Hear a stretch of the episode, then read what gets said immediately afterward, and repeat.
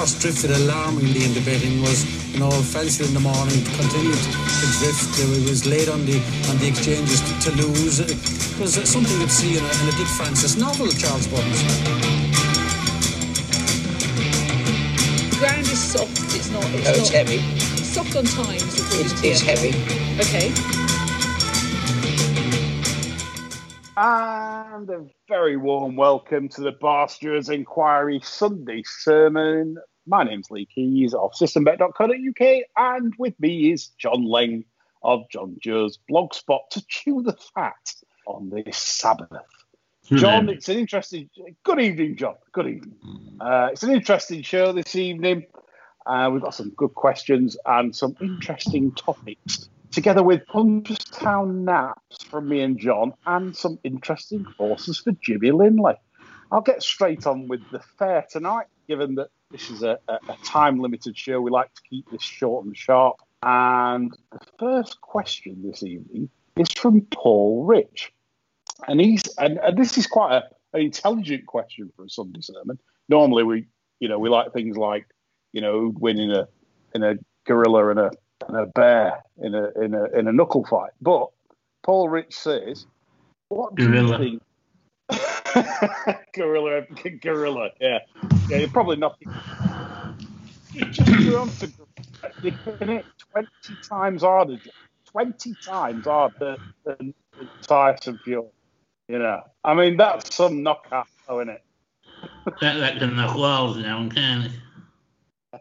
We, we, we should we should send a gorilla to Ginger Hitler, really, shouldn't we? You know, uh, so he can have a couple of rounds. A gorilla gram. Yeah. well, that one in trading places. Yeah, that would do, yeah. Clarence Beeks. He was a bastard, weren't he? You know? Oh. Wrong. Anyway, so, so going on to Paul Rich's uh, question. He says, guys, what do you think of sectionals? Should all courses provide them? Stride length and, and paid seem useful tools when assessing two to three year olds as well as breeding. He says he looks at dam side with colts and sire side with fillies. Am I totally wrong? Well, Paul, um, I, I don't think you are. I think it's I think I think it's all part of the variable pot. Um, stride length is very important. I, I, since the data has become available uh, to measure whether horses want uh, distances or whether they want sprints. Because uh, it's common sense, really, if you've got a, a short stride pattern uh, that's doing uh, so many strides per second, um, you're more likely to be a sprinter. And obviously, the less strides per second, you're more likely to be a stayer.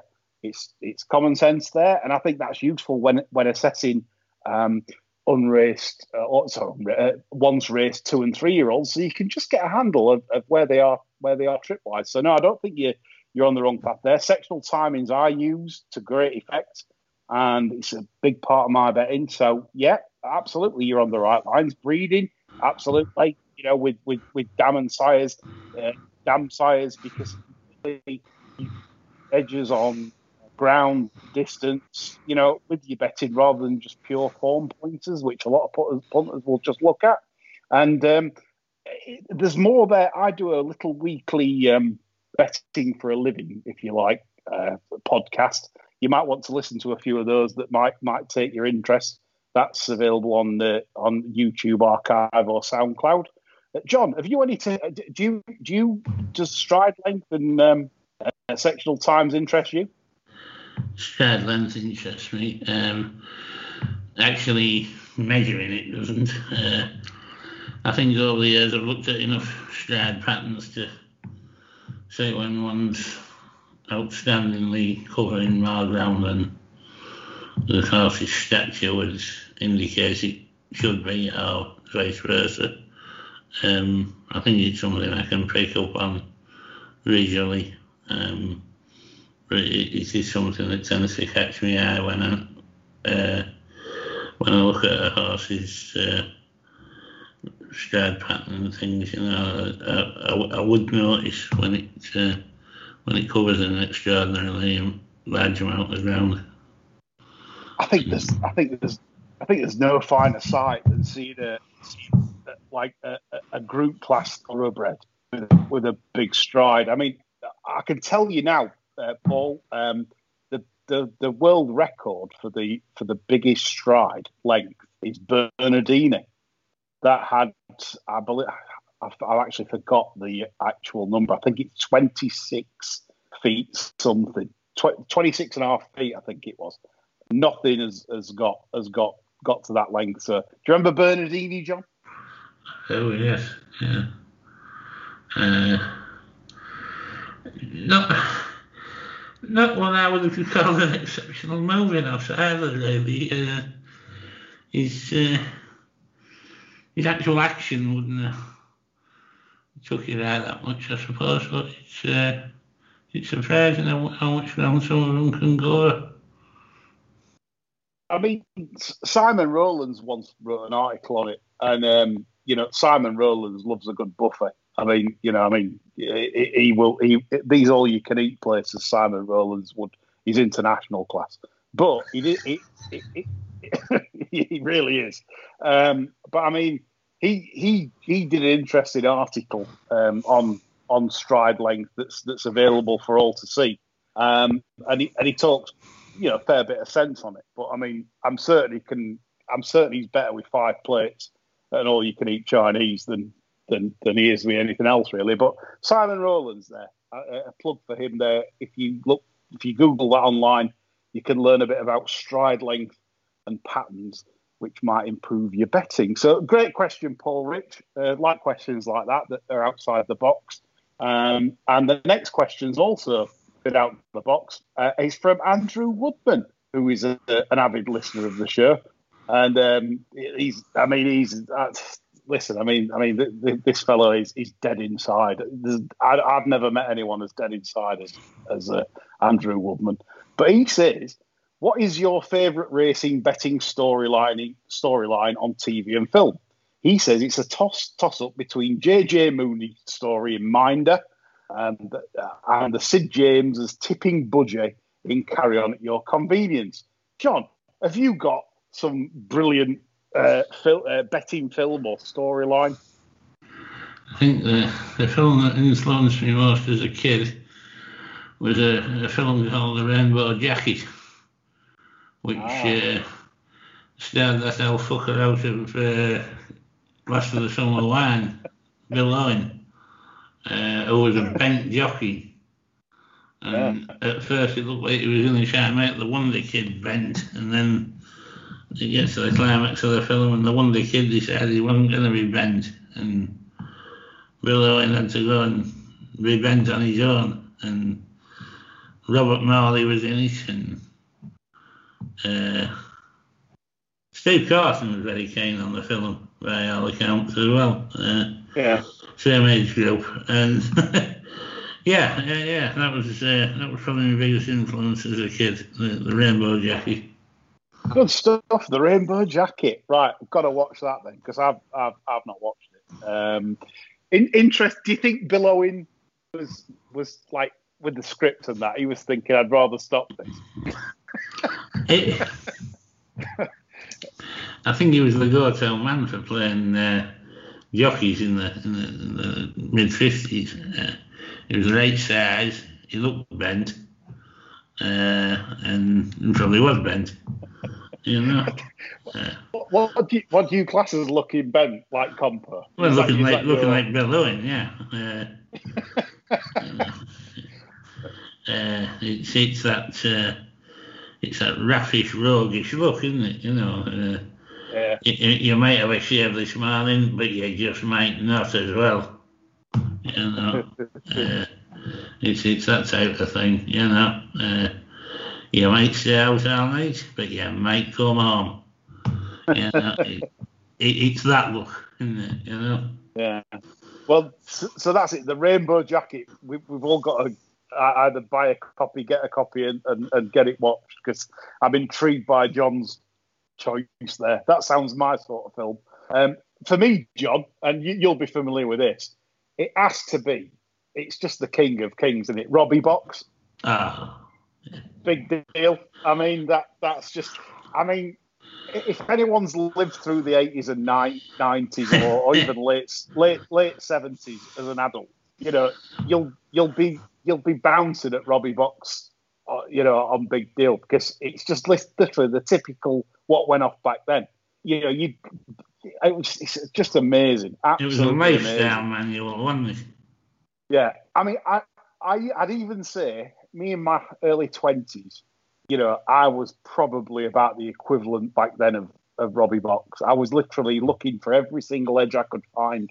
I was looking for every smidgen of value from every betting shop I could find.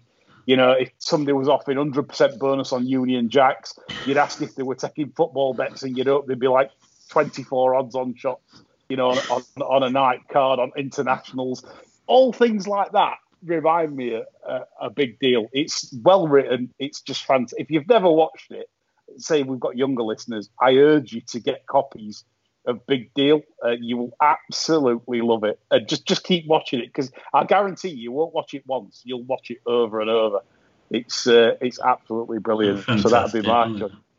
Yeah. So big deal from me and um, John is Rainbow Jacket, which I'm definitely going to watch. Absolutely, hundred percent. Right, we move on to the uh, shoot the fat part of the show where we discuss racing issues. And the first one is fixtures and race planning, where the BHA seem to be in a bit bit of a muddle with what sort of racing to put on. I mean, I always thought it was winter, it's jumps, uh, uh, spring, summer. Uh, you know, after the national, it's it's all about the flat, and that's it. Nothing else matters. But that doesn't seem quite the case, John. Well, these waggle-heads in the chat and know exactly what the book is telling me to do. And uh, it's, it's not really adding up because there isn't the money there to cover the fixtures. And the book makes aren't bothered. They're just telling the BHA we want this and we want that and so on and so forth. If you can't pad it out with prize money, it's your problem. And the BHA, in their infinite wisdom, are just saying, oh, well, we can do that. And you know, and away they go. Uh, and they're putting on fairly shit cards for fairly shit money, and they're hoping nobody notices. But, you know, tell that. Every, everybody's tumbled to it. So I mean, now you've got a mess on your hands. I mean, th- this is the thing for me, and I think racing's got a problem here because we touched on this the other night about about clerks and the courses and things, and and I think we should touch on it again in that. So you looked at Exeter put on a fixture the other night, and literally there was hardly any runners. It was it was absolute bore snooze fest, good to firm ground, boring, mm. which you're going to get towards this time of year yeah. over jumps. And it, I mean, so why why why are we putting three jumps cards on? on good to firm. And then why then, for example, uh, on Saturday with great prize money um, for, for, the track, really. I mean, Johnston said it was poor prize money, but to be honest, in these times at the moment, when we see what the Spring Cup was worth and we saw what the Lincoln was worth, you know, Ripon didn't actually do that bad a job. And yet there was absolutely no runners. Now, our trainers, do you think, like dictating the game, as in they're just not willing to run their horses? on good to firm, forcing the clerks to put too much on to make it overwatered slop. Absolutely. Absolutely. Um, and it's a crying shame, really, because these these small failed cards. I mean, Johnston, case in point, he's whinging about the uh, the prize money. He knew he had two gimmies at Ripon on Saturday. Yeah. Both of them make the running. Uh, both highly unlikely to get race.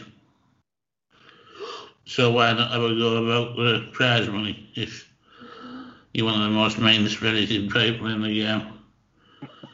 uh, you know, it's it, it's appalling, really. I mean, Haggas had a spell where he had to go at Redcar over the level of the prize money at Redcar.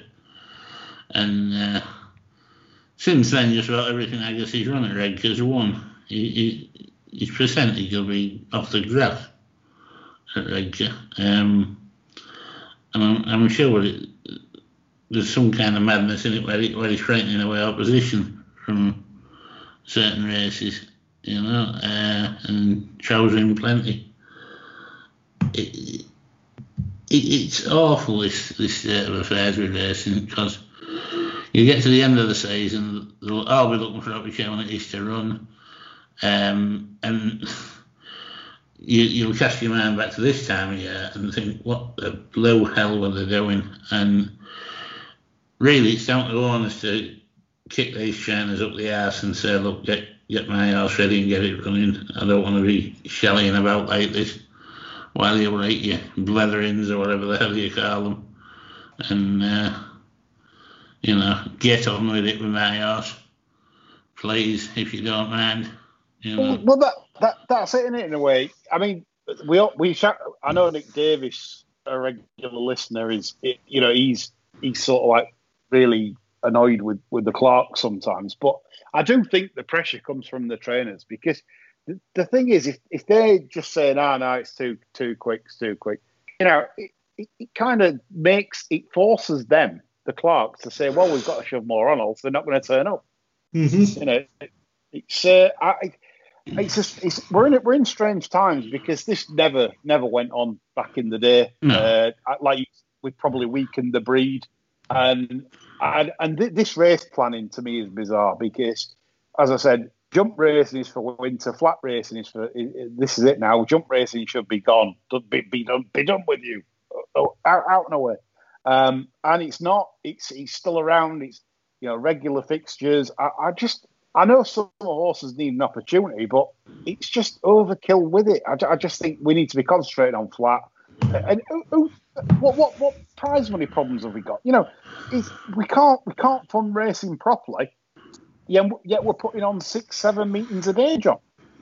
Well, it, just illustrates that they don't live in the real world, doesn't it? You know, I mean, any folk should be able to say that we can't afford to do this. On it goes, you know, and there's, there's not a dissenting voice at the top table. You know, why can't they say this? You know, we've got no money. There's no prize money. Let's put more, more fixtures on. Why isn't somebody just putting their hand up and saying, whoa, hang on a minute? I mean, No. have you noticed as well? Have you noticed as well? I mean, by stealth, right, the bookies again. You know, I, I know we pay them as evil all the time, but they are. Um, Mm. um, but I mean, the starts now are like one o'clock on most days, as if to catch the lunchtime crowd, and then they finish in. I, I'll guarantee you this summer there'll be there'll be meetings starting at still at one o'clock when it used to be two o'clock in the summer, um, and not finishing until nine at night. They just they, if they had Absolutely. their way. If they had their way, I mean, they tried it back in the day with banded racing, starting at, at 10 11 11 o'clock, o'clock. yeah. The morning meetings Yeah. they'll do anything they can to, Yeah. to, to get racing wall to wall from 10 a.m. till 9 p.m. And it's just it's the wrong model. It's the, it's wrong for racing. It really is. But that leads us into uh, point two of tonight's chew the fat, and basically, uh, Ralph Ralph Rafe Ralph Rafe.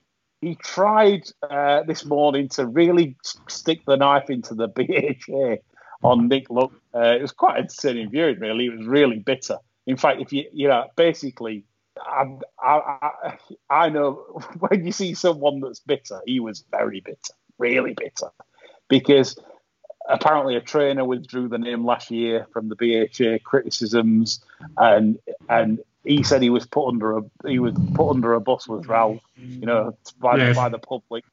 Yeah, Ray, Ray sorry, Ray. Um, and um, he says, to put it in a nutshell for you, John, because I know, like, obviously, we haven't all got uh, limitless time where we can watch every every show going. But he says, this is Ralph. He says, what on earth are the BHA doing, employing uh, a retired policeman, a buyer, for, a buyer, former buyer from Waitrose, a former champion rower, and a woman from the telly, uh, basically running the BHA, job? It's not, it, well, I don't know, it's not really a pretty good combination me. Uh, I mean, especially for one from the telly's a seasoned weather girl or something like that. Uh, Ulrika Jonsson. well, I'd, I'd like to get to the bottom of who it is that's been critical of BHA, and I was, I was liking the BHA. I understand that Rafe is quite critical, but Ralph quite likes them. And I think Ralph is probably the one that's sticking up for the BHA, but Rafe is sticking the knife in, which causing a lot of conflict in his own house, um, with his missus especially. Uh, he, I feel sorry for him that he feels he's been chucked under a bus, you know, because I mean, as as Rafe or Ralph or Rafe, he, he, he won't have ever chucked anybody under a bus himself as uh, a well-meaning public schoolboy and you know, friend to all, man for all seasons. Uh, Johnston was part of this criticism, I believe. Um, Yes, yeah, he, he was moaning, John, moaning, Yeah. real moaning. Yeah, I mean, uh, I, I, I don't know why he's still in the game. He, he should piss off and be a concert pianist or something. uh, he, he obviously hates it. Uh, I mean, I, I don't know. I mean, they're what they say. You know, the BHA give people key positions with no regard for whether they're going to be any good at it, and then we just assume that they're being good at it. Uh, whereas Rafe has his finger on the pulse and he, he's watching everything with an all seeing eye and has decided that they're not up to the snuff. And Yeah. he, he wants changes. Well, I don't think he's going to get him. with that. do you? Yeah, I was going to say, I don't think he's going to get him, is he? Uh, 66ers. And there's Yeah. no takers at that. No, no. I mean, uh, he, he he's got he's got more chance of Tiger Roll running in the national, hasn't he? Uh, Yeah.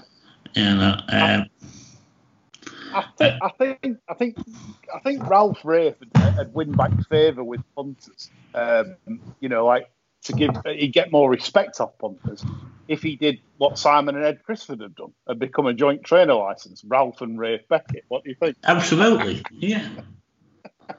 I mean, I think uh, that that would curry flavour with. it would have cleared up a lot of confusion, wouldn't it? Absolutely, because then we know we, we know him as Ralph and Rafe, and uh, yeah, Yeah. absolutely, yeah. You know, uh, Yeah. that, that would have been the way forward, I think. Yeah, absolutely. Right, listen, you you have got something to tell me this week, and, and tell the listeners this week. You've got you've got a tale of the turf, and your tale of the turf are legendary, John. So I wa- I want you to like tell this story in your own words from past memories of the racing game. All right. Um, is is this the one about the uh, the cricket? Yeah, I think that's the one you said you were going to bring up. Yeah, Yeah. Um, well, when uh, when I was a junior cricketer back, oh God, about 1983 time, I was also the vice captain of the uh, the senior team at my local village, and uh, I mean, me and Ginger Hitler played in that team, and. Uh, we, uh, you didn't have a pot to piss in either of us, you know. And as luck would have it, if you if you were the race captain, you were the you were the treasurer as well. Well, that meant you took all the team money in all season. You know, everybody's giving you the twelve quid at tea time and whatever. You're supposed to pay that in the bank, and at the end of the season, you you put your votes in. Well, this first week in October uh, was uh, week, and uh, I got sent three horses. Now, mainly Ginger Hitler, we, we were in our usual state of poverty, and we, we basically we didn't have enough to buy a paper, never mind uh, have a bet on these things, and uh, the first one was running on the Wednesday. Now, we had a problem as well because there was a committee meeting for the cricket on the Sunday night where the money had to go in. So after a brief conflab, me and the, the ginger decided bollocks to it, and uh, we stole the cricket money to uh, to back this horse. Uh, we didn't steal all of it. Uh, I think we left about 15 quid in the jar. Um, which, again, I, I, I, don't know why we did that because that wouldn't have kept us out of prison, really. you know, um, yeah, you know, I mean, it may have been hush money for somebody who was as skint as us, but other than that, it wasn't going to do an of good. Uh, no. So anyway, we we piled the money on this first thing. Uh, it was a horse of John Dunlop's called Tommy Way. And uh, it won by eight lengths. And it went on to win the Italian Derby the following year. Some judge you are. Well, it wasn't me that sent it. I only received it. And, ah, right. Uh, yeah. So um, we were happy, you know. We had a we had a couple of drinks that sort of spilled over into the Thursday and Friday. Well, by the time the Saturday comes round and you've squared a few things up with a few people, um, there's no money in the till again. So we're back in the jar, aren't we? Well, this this time it's one of Stoute. Uh, from the only crop of Shergar called Dolka. So anyway, we didn't even leave the 15 in the jar this time. We said bollocks to it. Uh, what, what was it called? What was it called again, John? Dolka. D O L K. D O L K. Dol- yeah. Dolka. Uh, and bugger me that one as well. Um, but uh, it, it, it was a, a, little bit of a fine thing because it was in the days of the old Extel blower. And uh, they were going into the final term and it hadn't been mentioned. Um, Ginger Hitler was getting his speech ready for saying well it wasn't his fault and it had nothing to do with him and uh, it was all my idea. and uh, and I was I was just getting ready to handing him a resignation and telling them that good looking boys like me shouldn't get sent to prison. Uh, but anyway, 100 yards out, they said it was coming through, made progress, and whoever was doing the Extel commentary got it up on the line. Uh, subsequently showed it won fairly easily on the Monday when we saw the Sporting Life. Yeah.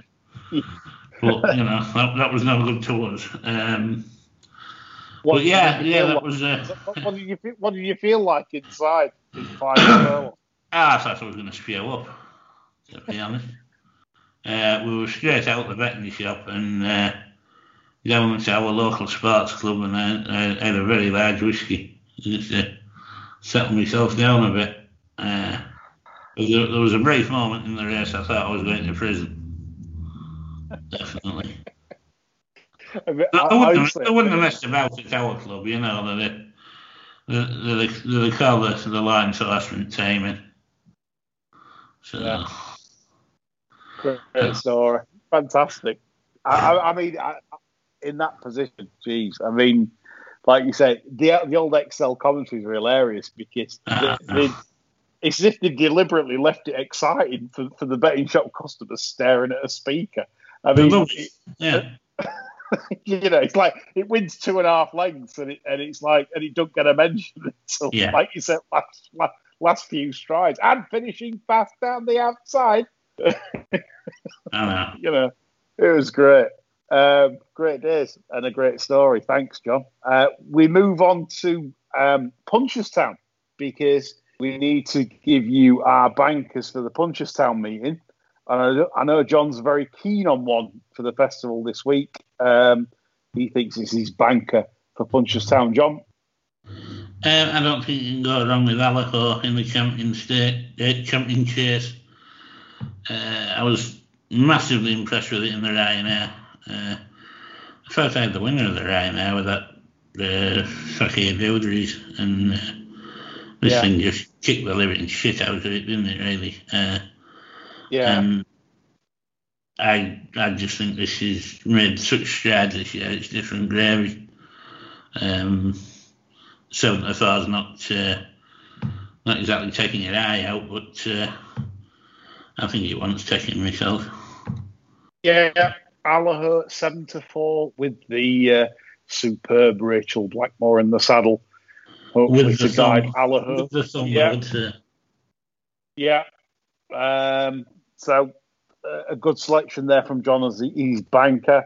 Uh, my banker of the week at Punchestown would be in the Gold Cup, which would be Kemboy. Uh, Wicked Willie um, has a good record at Punchestown at this uh, uh, for the spring meeting, and Kemboy's two from three at Punchestown. He like he likes flat tracks. I always saw Kemboy as a King George horse but they've never decided to run him in the King George. I, I think he'd absolutely bully them with his front running style. You know, he'd put Frodon to bed.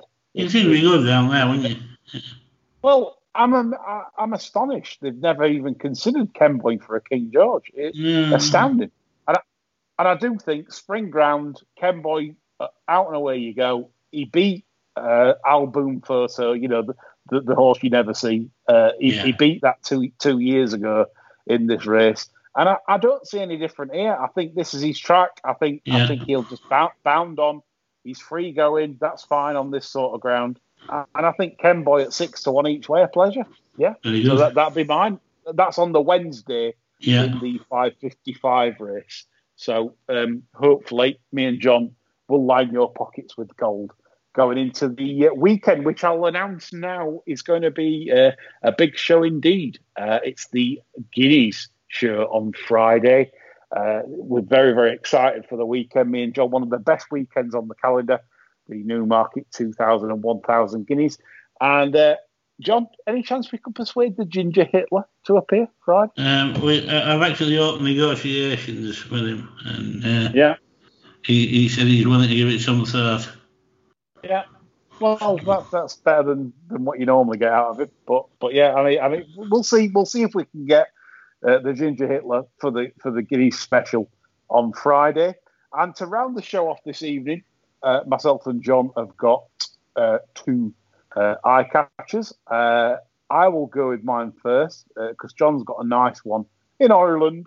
I, mine's a little bit more obvious this week. It is a, uh, a it's a banker for a filly's maiden. It's trained by Roger Varian. It's a horse called Timeless Soul. It ran on Saturday and it ran at Haydock. And it was behind a horse called Hangam that had run to about 75 ish, maybe high 70s prior. Uh, very slow pace early on, uh, did the sectionals. Timeless Soul was out the back.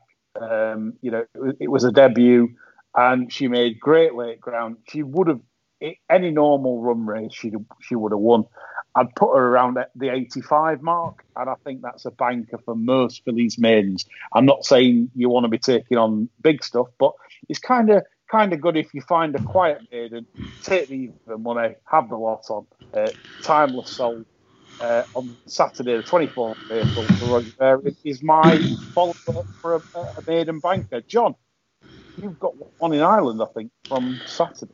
Yeah, um, Rose, uh, trained by former actor Will Ferrell.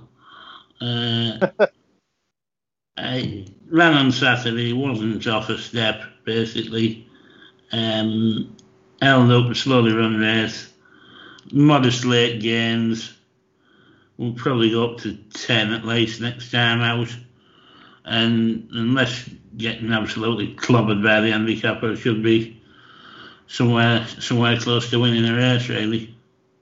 Good stuff. Yeah, I noticed it was it was sort of and Limerick for me on on Saturday was suiting pace mainly, Oh, not all the time, but pace and inside. Yeah, and, yeah. and I, I do think this was really eye catching. So I think you're onto something here. I think it's a it's a really good follower this for your trackers. Um, uh, anything that's formally trained by Dermot Weld, uh, obviously the, the they're going on to whether Dermot was training properly last year. It's like Stoute. Stoute didn't train properly last year. Dermot probably he had a bad season last year, and maybe, maybe that's it. You know, horse is leaving his his care to Will Ferrell, like you say, uh, the actor. Uh, might improve, might improve the horse. Um, well, they might win a BAFTA if nothing else. Absolutely. Right, so I hope you've enjoyed this uh, Sunday sermon. Um, that's that's just about it for me and John. We're back on Friday, as I say, with with the Guinea special, hoping to persuade uh, the Panzer Commander to, to join us uh, with with some horrid thoughts. I mean, you know what what goes off in his mind is just not worth really talking about. Terrible thoughts. Um, but we're hoping to get him to join us for the weekend. So I hope you have a great week and like plenty of winners. That's all from me and John. Bye for now.